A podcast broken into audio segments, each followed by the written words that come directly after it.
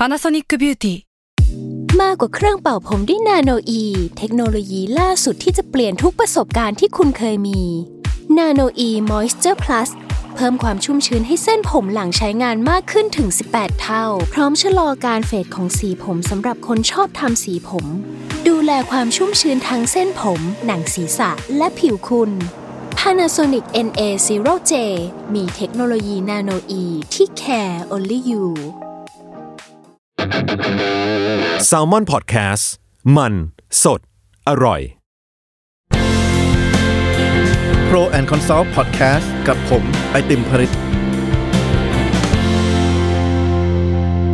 วัสดีครับท่านผู้ฟังทุกท่านนะครับ ยินดีต้อนรับกลับเข้าสู่รายการ Pro and Consult นะครับ กับผมไอติมผริตนะครับ วันนี้หัวข้อที่อยากจะมาพูดถึงเนี่ยถือว่าเป็นหัวข้อที่เกี่ยวข้องกับอุปสรรคอายุนะครับ คือท้ายสุดแล้วเนี่ยถ้าเรามาดูถึงโมเดลของบริษัท consult เนี่ย ต้องยอมรับว่ามันเป็นเรื่องที่ธรรมชาติมากนะครับที่เด็กจบใหม่ที่เข้ามาทำ consult แล้วเนี่ยจะเจออุปสรรคเรื่องนี้ เพราะท้ายสุดแล้วเนี่ยสิ่งที่บริษัทคอนซัลท์เขาทำซึ่งผมไม่รู้มันมันมาจากความงกหรือเปล่านะ คือเขาจะชอบรับเด็กจบใหม่เข้ามาเนี่ย แล้วก็ให้ทำในตำแหน่งที่มันมีภาระหน้าที่ค่อนข้างเยอะ ในมุมหนึ่งมันก็ดี เพราะว่าพอเรามีหน้าที่การงานเยอะเนี่ย เราก็ได้เรียนรู้เร็วนะครับ แต่ในอีกมุมนึงเนี่ยมันเลยกลายเป็นว่า มันจะเจออุปสรรคเรื่องอายุเยอะ เพราะว่าลูกค้าเราไปทำงานด้วยเนี่ย มักจะมีอายุเยอะกว่าเรานะครับถ้าผม ฉายภาพไปเห็นชัดเนี่ยอย่างทีม consult ที่ไปทำโปรเจกต์โปรเจกต์หนึ่งเนี่ยส่วนมากเขาจะแบ่งเป็น 3 ระดับ ก็จะมีเขาเรียกว่าเป็น partner นะครับซึ่ง partner ของแต่ละโปรเจกต์เนี่ยส่วนมากจะไม่ได้ดูโปรเจกต์เดียวนะเวลาหนึ่งก็จะบินไปบินมาจันทร์อังคารดูแลโปรเจกต์หนึ่งกับลูกค้าหนึ่งพุธพฤหัสไปดูอีกโปรเจกต์หนึ่งกับลูกค้าอีกคนหนึ่งนะครับ partner ส่วนมากก็จะเป็นคนในบริษัทเราที่จะไปดีลกับ CEO ของบริษัทลูกค้า คือจะไปไปดีลกับแค่ระดับผู้บริหารนะครับรองลงมาเนี่ยก็จะเป็นตำแหน่งที่เราเรียกว่า project manager ครับ project manager คือจะเป็นคนที่ อาวุโสสุดในจำนวนคนที่อยู่กับลูกค้าคนเดียวทุกๆวันนะครับ ซึ่งส่วนมาก project manager เนี่ยก็จะอายุประมาณ 20 ปลายๆนะครับถึง 35 ตอนตำแหน่งล่าสุดที่ผมทำที่บริษัท consult ก่อนลาออกก็คือเป็น junior project manager ซึ่ง project manager ในส่วนมากเวลาเราไปเปรียบเทียบกับลูกค้าเนี่ยก็จะดีลกับลูกค้าระดับ director หรือว่าระดับผู้จัดการที่ senior ขึ้นมาหน่อยเพราะนั้นพอลงมาปุ๊บเนี่ยมันก็เลยกลายเป็นว่าเด็กจบใหม่ที่เป็นระดับ associate หรือว่า analyst เนี่ย ก็จะต้องดีลกับระดับ manager ของบริษัทใหญ่ๆหลายแห่งนะครับซึ่ง manager เหล่านี้เป็นคนที่มีประสบการณ์มาเยอะมากประสบการณ์ 10-15 ปีเพราะฉะนั้นมันเลยเป็นอุปสรรคที่ผมเชื่อว่าเด็กที่เข้าไปทำ consult ในปีแรกๆเนี่ยจะเจอตลอดนะครับอย่างตอนที่ผมเข้าไปทำเนี่ยโปรเจกต์แรกเนี่ยยอมรับว่าไม่ค่อยได้เจอนะครับเพราะเราไปทำให้กับหน่วยงานที่ดูแลเรื่องรถเมล์นะครับซึ่งองค์กรมันค่อนข้างใหญ่นะครับเพราะฉะนั้นเราไม่ได้ทำงานโดยตรงกับลูกค้าคนไหนโดยเฉพาะ ส่วนมากเราจะไปทำวิจัยกับประชาชนมากกว่าไปสังเกตพฤติกรรมของคนที่ใช้หรือไม่ใช้รถเมล์นะครับ แต่โปรเจกต์ที่ 2 ที่ผมไปทำให้กับโรงพยาบาลแห่งหนึ่งเนี่ยเป็นโปรเจกต์ที่ผมเจออุปสรรคนี้เต็มๆเลยครับเพราะว่าพอผมเข้าไปปุ๊บเนี่ยทีมเราก็ไม่ได้ใหญ่นะครับจะมี associate analyst ประมาณ 2-3 คนนะครับทีนี้ผมก็ถูกรับผิดชอบไปดูแลเรื่องของ HR นะครับคือไปทำงานร่วมกับทีม HR ในโรงพยาบาลว่าทำยังไงให้เขาสร้างวัฒนธรรมองค์กรที่คนอยู่แล้วอยากลาออกน้อยลงทำยังไงให้เขาสามารถรับสมัครแล้วก็หา คนเข้ามา fill ตำแหน่งที่เขายังขาดอยู่ได้นะครับผมก็ไปทำงานโดยตรงกับคนที่เป็นแมเนเจอร์ฝั่ง HR นะครับชื่อว่าคิมมี่นะความจริงตอนนี้ก็คือถือว่ายังเป็น Facebook Friend กันอยู่นะครับก็ยังยังยังพูดคุยกันอยู่เรื่อยๆ แต่ตอนแรกที่เข้าไปทำเนี่ยโอ้โห ผมแบบเจอแรงเสียดทานเยอะมากนะครับเพราะว่า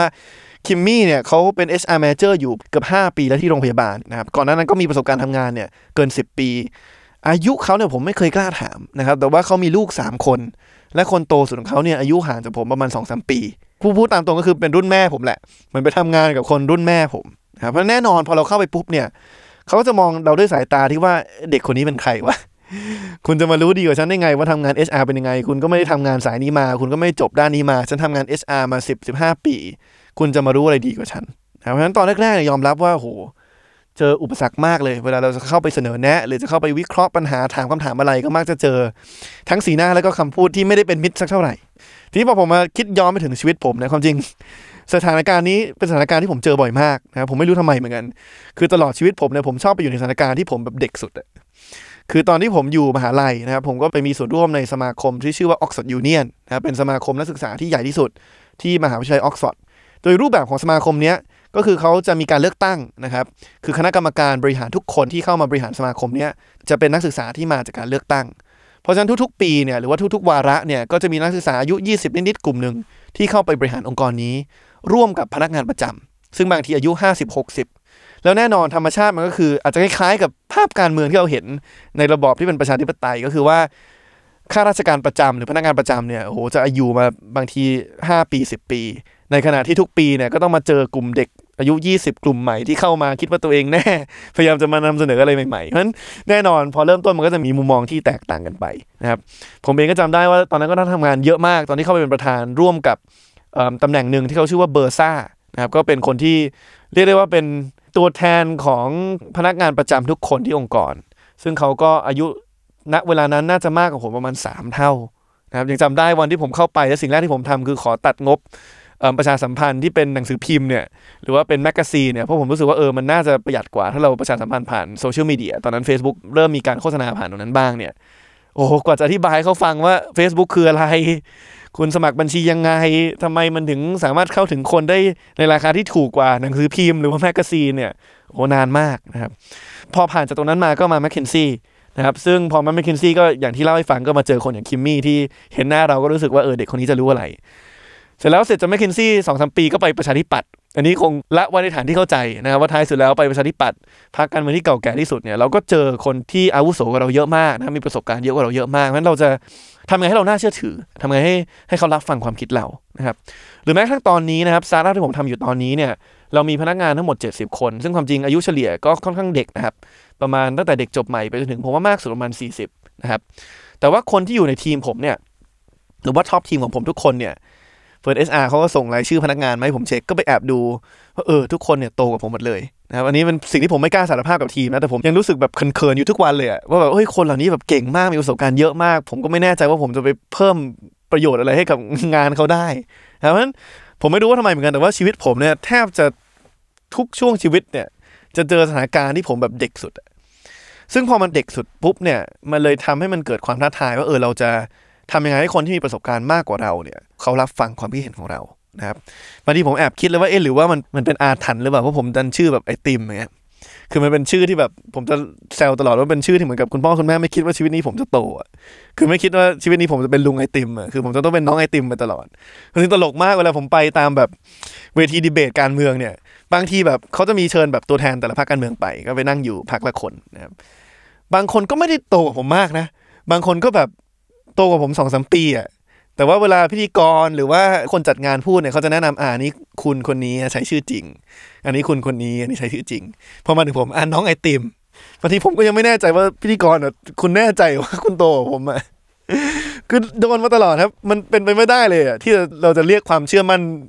จากคนที่อาวุโสกว่าเราจะเชื่อเราได้อะคือแม้กระทั่งแบบเมื่อวันก่อนไปประชุมกับธนาคารแห่งหนึ่งนะครับ ก็ไปในฐานะ CEO สตาร์ทอัพนี่แหละ เข้าไปถึงปุ๊บก็อ้าวน้องไอติม ไม่รู้ว่าน้องไอติมทำงานที่บริษัทนี้ผมว่าเป็นอาถรรพ์อะคงคงหลุดจากตรงนี้ไม่ได้จริงๆอะ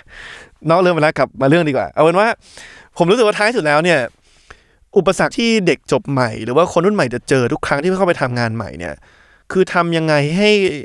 เราสามารถมีความน่าเชื่อถือเพียงพอได้ ที่จะทำให้คนที่อาวุโสมีประสบการณ์มากกว่าเราเนี่ยรับฟังความคิดเห็นเรา หรือว่าไอเดียใหม่ ๆ ที่เราอยากไปนำเสนอ นะผมคิดว่านนี้มันเป็นความอึดอัดของคนรุ่นใหม่ หรือว่าความไม่มั่นใจในตัวเองของคนรุ่นใหม่เยอะมากนะครับอย่างเมื่อวันเสาร์ที่แล้วผมไปปัตตานีนะครับไปจัดงานเเรียกว่าคอลแลบเกี่ยวกับการร่างรัฐธรรมนูญนะครับก็มีส่วนหนึ่งเกี่ยวเรื่องสิทธิเสรีภาพที่มันจะเขียนในรัฐธรรมนูญว่าโอเค ห้ามเลือกปฏิบัติบนพื้นฐานของศาสนาบนพื้นฐานของเพศ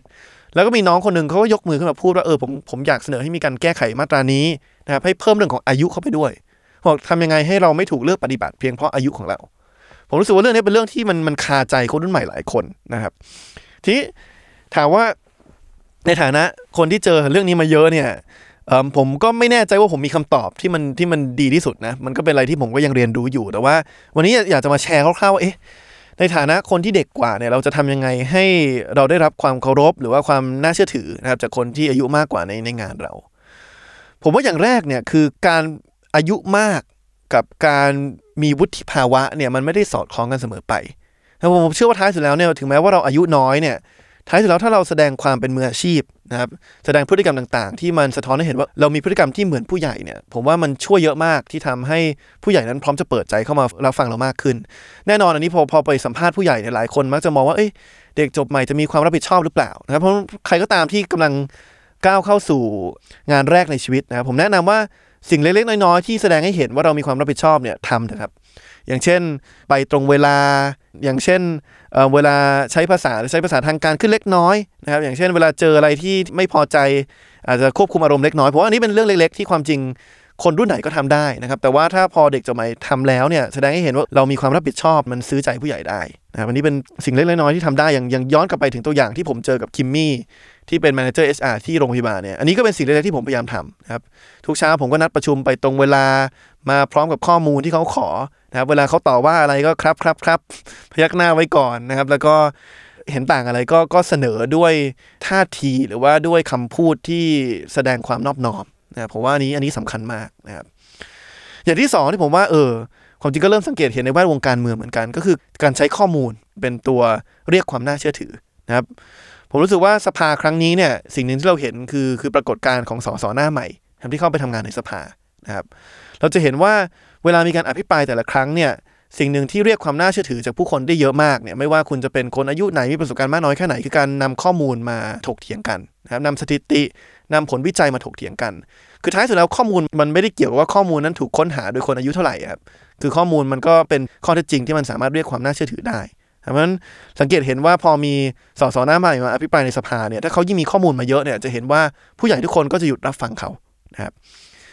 เดี๋ยวไหนพูดเรื่องอภิปรายแล้วเนี่ยก็ขอวกเข้ามาเรื่องการเมืองเล็กน้อยนะครับ คือผมว่าต้องยอมรับว่าสังคมไทยปัจจุบันเนี่ยผมคิดว่าสิ่งที่เป็นเส้นแบ่งที่ชัดเจนที่สุดเรื่องของความคิดเห็นทางการเมืองเนี่ยคือเรื่องของอายุนะครับ อย่างเวลาผมไปหาเสียงเมื่อต้นปีที่แล้วเนี่ยก่อนเลือกตั้งเนี่ย เราจะเห็นเลยว่าสมัยก่อนนะผมยกตัวอย่างก็ได้ตอนนั้นผมยังอยู่ประชาธิปัตย์เนาะเราก็จะมีข้อมูลจากปี 54นะครับเลือกตั้งครั้งล่าสุดว่าเออหน่วยไหนหมู่บ้านไหนชุมชนไหนเลือกพรรคอะไร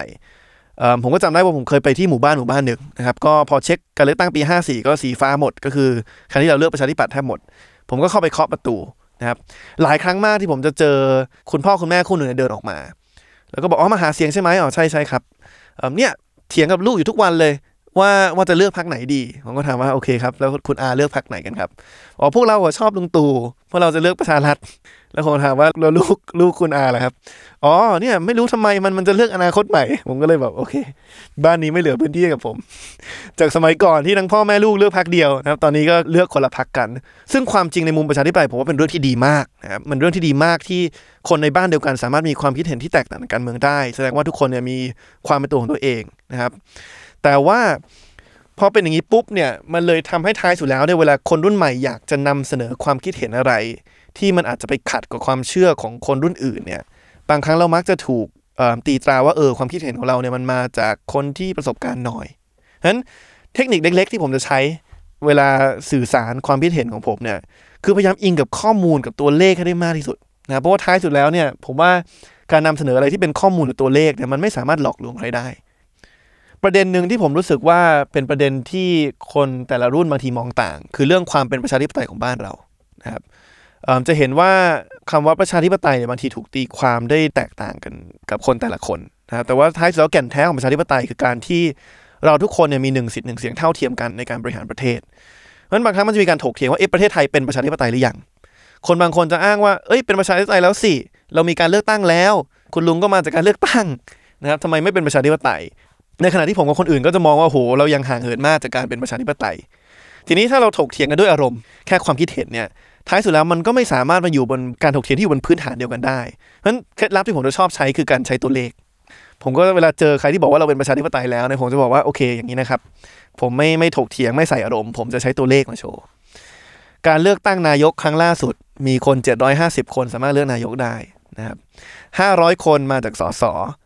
อีก 250 คนเป็นสวนะครับ500สสมาจากไหนครับ500สสมาจากประชาชน 38 ล้านเสียง ที่ไปลงคะแนนเลือกตั้งวันที่ 24 มีนานั่นหมายความว่าถ้าผมเอามาหารกันแล้วเนี่ยแสดงว่าประชาชนคนหนึ่งที่ไปกาบัตรเลือกตั้งเนี่ยมีสิทธิ์กำหนดนายกเนี่ยคิดเป็นเปอร์เซ็นต์คือ0.0000017เปอร์เซ็นต์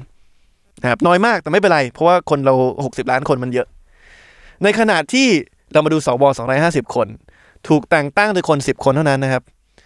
นอกเรื่องนิดนึงคือ 10 คนนี้4ใน 10เนี่ยแต่งตั้งพี่น้องตัวเองเข้าเป็นสวนะครับ ส่วนอีก 5 คนเนี่ยแต่งตั้งตัวเองเข้าเป็นสวเลยนะครับ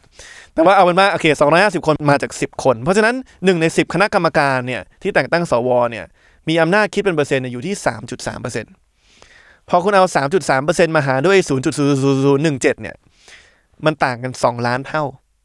นั่นหมายความว่า 1 ใน 10 คณะกรรมการสรรหาสวเนี่ยมีอำนาจมากกว่าประชาชน 1 คนเนี่ย สองล้านเท่า พอผมพูดอย่างนี้ปุ๊บในส่วนมากมันไปต่อไม่ได้ครับ คือผมไม่ได้ใส่อารมณ์ ผมไม่ได้ใส่อะไรไปมากกว่าสมการตัวเลขที่มันไม่ได้หลอกลวงใครนะเพราะฉะนั้นเคล็ดลับเล็กน้อยๆแหละไม่ว่าจะแวดวงการเมืองหรือแวดวงอะไรเนี่ยผมรู้สึกว่าวิธีการที่เราจะสามารถโน้มน้าวคนที่เห็นต่างจากเรา หรือว่าคนที่อาจจะรู้สึกว่าเออเราด้อยประสบการณ์ เพราะฉะนั้นเราถึงไม่สามารถมีความคิดเห็นที่ครอบคลุมทุกมิติได้เนี่ยคือการพยายามนำข้อมูลมา มาชี้แจงนำตัวเลขนำข้อเท็จจริงมาประกอบ ความคิดเห็นของเราให้ได้มากที่สุดนะครับเพราะว่าท้ายสุดแล้วโอเคมันอาจจะถกเถียงก็ได้เขาอาจจะบอกว่าเอ้ยคิดอย่างนั้นไม่ได้ต้องคิดแบบนี้ แต่อย่างน้อยเรากำลังถกเถียงกันบนพื้นฐานของข้อเท็จจริงแหละซึ่งผมว่ามันดีกว่าการที่ใส่อารมณ์ลงไปครับทีนี้โอเคแหละเราพูดแล้วว่าเทคนิคเล็กน้อยว่าโอเคเราจะทำให้คนที่อาวุโสกว่าเรารับฟังความคิดเห็นของเราได้อย่างไรเนี่ย แต่ผมก็อยากจะย้ำอย่างนี้นะครับ คือท้ายสุดแล้วผมไม่อยากให้คนรุ่นใหม่ที่เข้าไปทำงานเนี่ย มองว่าตัวเองจะต้องเหมือนกับทำให้ดูโตขึ้น ถึงจะเรียกความน่าเชื่อถือได้ การที่เรายอมรับในตัวตนแล้วว่าโอเคเราอาจจะประสบการณ์น้อยกว่านะ แต่ว่าเราก็มีความคิดเห็นแบบนี้ข้อมูลแบบนี้เนี่ยผมว่ามันเป็นเรื่องที่เรื่องที่มันสามารถทำได้นะความจริงตอนที่ผมเข้าไปทำงานแมคคินซี่ใหม่ๆเนี่ยก็มีเพื่อนร่วมงานบางคนก็บอกว่าเอ้ยเวลาลูกค้าถามเราว่าอายุเท่าไหร่เนี่ยทำยังไงดีนะครับเพราะว่าถ้าตอบไปตรงๆว่าอายุ 21 เขาอาจจะโอ้ยเพิ่งจบใหม่ จะน่าเชื่อถือได้ไงเนี่ยมาแนะนำฉันเออบางคนก็บอกว่าเออแบบก็หลอกๆไปเหอะ บอกไปเหอะว่าแบบ 27 28 บอกไปก็ได้ว่า 30 กว่า แต่ผมเนี่ยเป็นคนที่แบบไม่ไม่ค่อยสบายใจกับการโกหก ผมอะมีทางออกอย่างหนึ่งที่ทำให้ผมไม่ต้องโกหก ก็คือ เวลาลูกค้าถามผมที่มคคินซี่ว่าผมอายุเท่าไหร่เนี่ย ผมจะใช้ภาษาอังกฤษ แล้วผมจะตอบว่า I am in my 20 ซึ่งมันแปลว่าเราอยู่ในช่วงอายุ 20 จุดจุดก็คือจะ20 ก็ได้หรือ 29 ก็ได้ ก็ถือว่าผมไม่โกหก ผมอาจจะ21 29 ก็ได้ ผมไม่บอกคุณ แต่ผมแค่บอกว่า I'm in my 20s ครับแต่ว่า ข้อความที่อยากจะสื่อก็คือท้ายสุดแล้วเนี่ยผมไม่อยากให้คนรุ่นใหม่มองว่าเราจะเรียกความน่าเชื่อถือได้ต่อเมื่อเราทำให้ตัวเองดูมีประสบการณ์มากขึ้นนะครับ ท้ายสุดแล้วเนี่ยในสังคมปัจจุบันที่ผมว่าการเปลี่ยนแปลงหลายๆอย่างของโลกเนี่ยมันเกิดขึ้นในอัตราที่เร็วขึ้นเนี่ยมันกลับเป็นโอกาสด้วยซ้ำที่ทำให้คนรุ่นใหม่นั้น สามารถลุกขึ้นมามีบทบาทในการเป็นผู้นำทางความคิดได้เยอะขึ้นนะครับแน่นอนอย่างแรกมันมีหลายประเด็นนะครับ ที่ผมรู้สึกว่าคนรุ่นใหม่ความจริงแล้วเนี่ยอาจจะมีความเชี่ยวชาญมากกว่าด้วยซ้ำนะครับเรื่องแรกที่ผมว่าชัดมากคือเรื่องของเทคโนโลยี นะครับลองนึกถึงในบ้านเราก็ได้ครับ สมมุติว่าคุณพ่อคุณแม่ใช้ไลน์นะครับ แล้วแล้วเกิดมันมีอะไรแบบพังขึ้นมาเนี่ยเขาหันไปหาใครครับเขาไม่ได้หันไปหาคุณตาคุณยายเรานะเขาหันมาหาเรานะเพราะท้ายสุดแล้วเนี่ยเรื่องเทคโนโลยีก็เป็นเรื่องหนึ่งที่ผมว่า พอมันมีการเปลี่ยนแปลงเทคโนโลยีบ่อยๆเนี่ยมันทำให้คนรุ่นใหม่เนี่ยอาจจะมีพื้นที่ในการเป็นผู้เชี่ยวชาญในในเรื่องใดเรื่องหนึ่งเนี่ยมากขึ้นกว่าเดิม อย่างที่2คือผมว่ามันก็มีหลายอย่างที่ความจริงคนรุ่นใหม่นั้นอาจจะ สัมผัสมาเยอะกว่า หรือว่าสนใจมากกว่านะครับแน่นอนพอเราเติบโตขึ้นมาในยุคของโซเชียลมีเดียเนี่ยมันทำให้เราได้มีโอกาสเปิดโลกทัศน์มากขึ้น ได้มีโอกาสเห็นข่าวสารได้ง่ายขึ้นว่าเออนอกจากคนในหมู่บ้านเราแล้วเนี่ยคนในประเทศเราคนในประเทศอื่นเนี่ยเขาใช้ชีวิตกันอย่างไร มันก็ทำให้เราคุ้นเคยกับความหลากหลายของผู้คนมากขึ้น นี่ก็เลยไม่แปลกใจเลยว่าทำไมเวลามีการทำวิจัยขึ้นมาเนี่ยประเด็นอย่างเรื่องสิทธิกลุ่มเพศหลากหลาย เป็นหนึ่งในประเด็นที่คนรุ่นใหม่มักจะให้ความสนใจในสัดส่วนที่สูงกว่า เพราะฉะนั้นท้ายสุดแล้วเนี่ยพอโลกมันเปลี่ยนแปลงไปเยอะขึ้นเนี่ยผมรู้สึกว่าเป็นโอกาสแหละโอกาสของคนรุ่นใหม่ที่สามารถมีความน่าเชื่อถือในความคิดเห็นของตัวเองได้ โดยที่ไม่จำเป็นที่จะต้องบังคับให้ตัวเองดูเหมือนเป็นคนที่มีประสบการณ์มากขึ้นเพราะฉะนั้นท้ายสุดแล้วผมเลยไม่อยากให้ใครกังวลนะครับสมมติว่าใครจะไปทำงานคอนซอลหรือว่าใครจะไปทำงานที่ไหนที่รู้สึกว่าเออถ้าเราบอกว่าเราอายุน้อยแล้วเราจะโดนคนอื่นดูถูกดูแคลนเนี่ยไม่ไม่อยากให้มองว่าเราต้องยอมเสียตัวตนความเด็กของเราไปเพียงเพื่อตอบสนองตรงนี้ เพราะว่าท้ายสุดแล้ว ผมว่าปัจจุบันพื้นที่มันค่อนข้างเปิดกว้างให้เด็กนั้นลุกขึ้นมาเป็นผู้นำได้ คือท้ายสุดแล้วสังคมเรามันอยู่ได้ด้วยกันขับเคลื่อน แล้วก็ทำงานร่วมกันของคนทุกรุ่นนะครับผมก็ทิ้งท้ายด้วยว่าเอ๊ะเราจะทำให้คนแต่ละรุ่นที่มีความคิดเห็นที่แตกต่างกันคนละขั้วเนี่ยเข้ามาทำงานร่วมกันได้อย่างไรนะครับผมมองว่าท้ายสุดแล้วเนี่ยสิ่งที่สำคัญมากคือเรื่องของการใช้ภาษา คือผมมีครั้งหนึ่งที่ผมไปบรรยายที่มหาลัยแห่งหนึ่งนะครับเรื่องของมุมมองคนรุ่นใหม่ต่อการเมืองไทยนะครับ ผมก็บรรยายคล้ายๆกับที่ผมพูดวันนี้แหละ แล้วก็มีมีน้องคนหนึ่งเขาก็ยกมือขึ้นมาถามตอนจบ แล้วเขาก็พูดด้วยอารมณ์ที่ผมว่าก็นับถือความมุ่งมั่นของเขานะเขาก็พูดว่าเนี่ยผมก็อยากเห็นการเปลี่ยนแปลงอย่างนี้เหมือนกัน ผมพยายามจะอธิบายให้พวกคนรุ่นเก่าฟังแล้วเนี่ยพวกนี้เขาไม่เคยฟังผมเลย แบบทำไมเขาไม่พร้อมที่จะรับฟังการเปลี่ยนแปลง แบบคนรุ่นเก่ากลุ่มไดโนเสาร์พวกนี้ทำยังไงให้เขารับฟังผมดีครับ ถามผมอีก ผมก็บอกว่าเห็นด้วยความเคารพนะครับ แบบนับถือความมุ่งมั่น แต่ว่าถ้าคุณอยากให้คนเหล่านั้นฟังคุณผมว่าคุณต้องเริ่มด้วยกันไม่เรียกเขาว่าคนรุ่นเก่าหรือไดโนเสาร์นะครับผมว่าอันนี้ท้ายสุดแล้วมันเป็นสิ่งเล็กๆน้อยๆอะที่ผมว่าเราทำได้ คือถ้าเราคิดกลับกันเนาะเวลาเราเป็นเด็กแล้วเจอผู้ใหญ่มาเรียกเราว่าเด็กเมื่อวันซืนบ้าง เด็กอ่อนประสบการณ์บ้าง เราก็ไม่ชอบที่ได้ยินคำพูดอย่างนั้นเหมือนกันไม่ว่าผู้ใหญ่คนนั้นจะให้ความรู้หรือว่ามุมมองอะไรที่ดีแค่ไหนเนี่ย ถ้าเขาเริ่มเรียกเราด้วยคำพูดเหล่านี้ เราก็จะปิดกั้นทันทีว่าไม่อยากจะรับฟังเขา ก็มองกลับเหมือนกันนะครับ ถ้าเกิดว่าเราเราอยากจะเสนอความคิดของเราแล้วเราไปเรียกคนรุ่นอื่น ว่าเป็นคนรุ่นเก่าบ้างเป็นไดโนเสาร์บ้างเนี่ยเขาก็คงไม่อยากจะรับฟังเราเหมือนกันนะครับเพราะฉะนั้นผมทิ้งท้ายตอนนี้ด้วยเรื่องของภาษานะผมว่าท้ายแล้วเนี่ยการใช้ภาษาที่มาจากเหตุและผล การใช้ภาษาที่พยายามไม่ตีตราอีกฝ่ายหนึ่งว่าเป็นศัตรูเนี่ยเป็นอะไรที่สำคัญมากออพอกลับไปย้อนถึงเรื่องชื่อผมเนี่ยผมจะพยายามเหมือนกันนะในบริษัทผมว่าผมจะไม่เรียกใครน้อง นะครับถ้าไม่จำเป็นคือเราจะเรียกด้วยด้วยชื่อด้วยคำว่าคุณนะเพื่อที่ว่าโอเคเราให้เกียรติเขา ว่าเรื่องอายุเนี่ยมันไม่ได้เป็นเรื่องที่สำคัญ สิ่งที่เราสนใจมากกว่าก็คือคุณคิดยังไง คุณมีผลงานอะไร คุณอยากทำอะไรให้กับบริษัทนะครับเพราะฉะนั้นอันนี้ก็เป็นสิ่งหนึ่งที่ผมรู้สึกว่า พอเราสร้างวัฒนธรรมที่เราตัดสินคนแต่ละคน น้อยลงเรื่องของอายุเนี่ยมันทำให้บริษัทหรือว่าสังคมเรามันน่าอยู่ขึ้น มันเหมือนกับเรื่องเพศเหมือนกัน คือเราเราไม่ควรตัดสินคนเพียงเพราะว่าคนนั้นเป็นผู้ชายหรือผู้หญิงแหละ คือทำยังไงให้ ไม่ว่าคุณจะอายุเท่าไหร่เป็นเพศอะไรนับถือศาสนาอะไรเนี่ยคุณสามารถมีโอกาสอย่างเท่าเทียมกันในการประสบความสำเร็จทั้งในบริษัทและก็ในสังคมนะครับเพราะฉะนั้นก็เป็นเคล็ดลับเล็กๆน้อยๆที่อยากจะมาแชร์เกี่ยวกับอุปสรรคเรื่องอายุที่ผมเชื่อว่าหลายคนที่ฟังอยู่อาจจะต้องเผชิญนะครับก็วันนี้ประมาณเท่านี้นะครับยังไงก็ขอบคุณมากนะครับที่เข้ามารับฟังกัน ก็ติดตามรายการ Pro and Consult ได้นะครับกับผมไอติมพริตนะครับทุกวันพุธในทุกช่องทาง s ซ l m o n Podcast ขอบคุณมากครับ